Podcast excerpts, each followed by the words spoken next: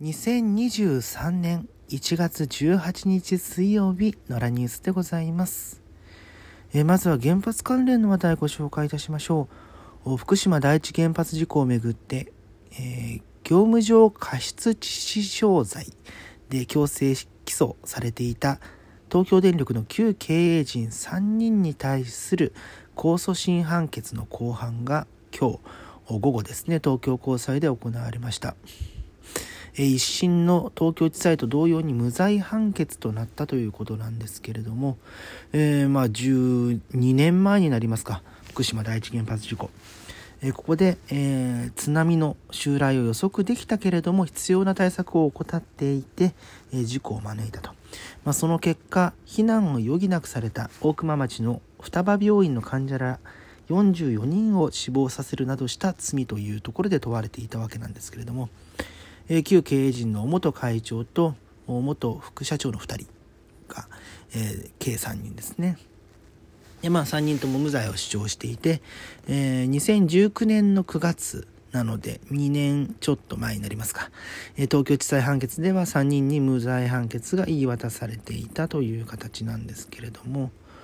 お、まあ、どこまで予想できたのかと津波の襲来がですね、うん、そこはあ巨大津波の襲来を予見できなかったというふうな、えー、地裁の時点でそのような判断がされていて、えー、2つ目が、えー、津波が予想できたとして、えー、対策を講じれば事故を防ぐことができたのかというところ。についても否定するような感じが東京地裁の判決では出ていて、まあ、それを支持するという形になっているんでしょうね。うんまあこれおそらくですね今控訴審ということなので、えー、まあ、最高裁まで行くことになるんでしょうから、まあ、そこでどうなるかっていうのはありますけれどもね。うんただまあその10年経ってもまだまだそのえ状況が変わっていないぞなんてことはあったりするわけで、えちょうどですね、昨日、阪神・淡路大震災から、えっ、ー、と、丸20、ん？じゃ、丸27年 ?28 年か、になりましたね。えー、95年の1月17日だったので、2000、今年23年ですもんね。うん。まあ、その、なんでしょうね、災害が起きた時だけ、えー、防災意識をつけるというのは、えー、あまり良くないことではありますけれども、まあ、なるべくね、あの、一日でも多く、その、いつ、いかなる時に何が起きてもおかしくないよということを思いながら生活していく必要があるな、なんていうふうに思ったりしておるわけなんですけれども。うん。またこの話題、また、あ続報が出ましたら、えー、チェックしていきたいなというふうに思っておりますけれどもね。はい。えー、まあ、災害もそうですけれども、疫病ですか。についてもね、うん、コロナもうすぐ3年近く経ちますけれども、そろそろですね、その感染対策とか、まあ、経済との両立みたいなところでどうしていくのかというのを本格的に議論していくような形になっていますね。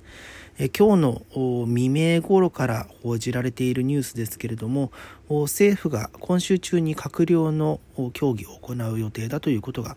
え報じられています。で、まあ、そこで、え新型コロナウイルスの感染症法感染症法上の位置づけを5類に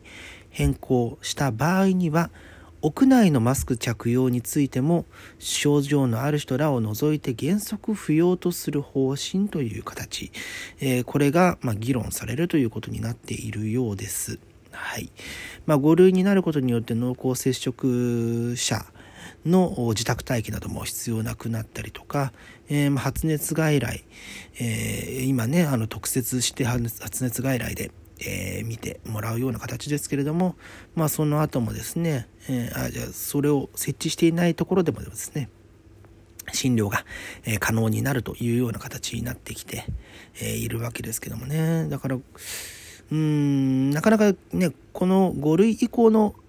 議論っていうのはもうここ1、2年続いているものだと思いますけれども、まあ、マスクを取ることによって、まあ、マスクをつけていることによってもそうですけれども、マスクによる感染拡大の影響がどれくらいあるのか、えー、というところがあります。で、また、あの、そこにプラスしてですね、もし、まあ、今の変異株の状態では問題ないとしても、え、今後より、え、致死力が高いみたいな、えー、感染しやすいという軸もそうなんですけれども、発症した場合の重症化しやすいリスクがある変異株が日本に持ち込まれる、もしくは今日本で生まれてしまった場合、その時に一旦そのマスク原則不要という形にしてもう一度マスクをしてもらいたいというふうに、えー、政府なり、まあ、有識者会議などが判断した場合にそのやめましたっていうのの後にまたお願いしますっていうことがもし来る可能性というものがゼロではないわけですよね。うん、だからその時に何をもってそれを基準にするかって、まあ私あの、ね、ここ3年近く、このポッドキャストではずっと言ってる話ですけれども、まあ、あの、以前はね、緊急事態宣言とか、えー、まん延防止等重点措置、まん防なんてありましたけれども、あれも、要は何を基準にするのか、その病床の逼迫逼迫している率にするのか、感染者数にするのか、えー、重症者数にするのか、死者の数にするのか、えー、それか、まあ、経済的なところの何かあの金銭的な指標をもとにするのかみたいなところはえー、その発令する解除するそういう段階で必ず何かしら置かなきゃいけないというふうなことを言い続けてきてでその辺がふわふわしたまま、えー、3年間過ぎてしまったんじゃないかなというような、えー、印象を私は覚えております。で、まあ、このマスクについても同様でうんマスクを今後することになった場合何をもって、えー、今回も何をもってその5類にしたからマスクを外すというわけではなくてなんで5類にするのか5類騒動にするのか、えー、もしくは、えー、まあ、今の水準に戻すにはどうしたらいいのかみたいな。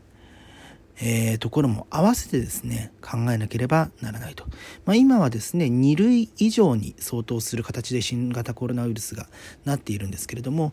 仮にもしその2類以上の現状のところに戻すのだ場合がゼロでないのだとしたら、その場合には何を基準にして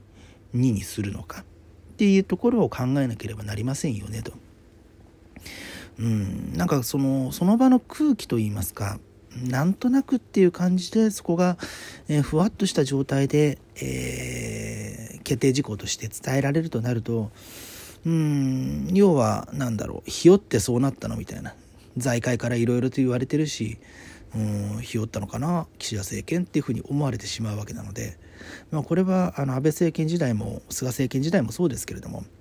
何かしらのこの一つの判断基準これこれこういう理由でこの決定を下しましたそしてこの措置を行いますっていうところをですねしっかり、えー、説明していく必要があるんじゃないかなって思ったりいたします。えー、ということで本日は以上でございます。それではまた次回です。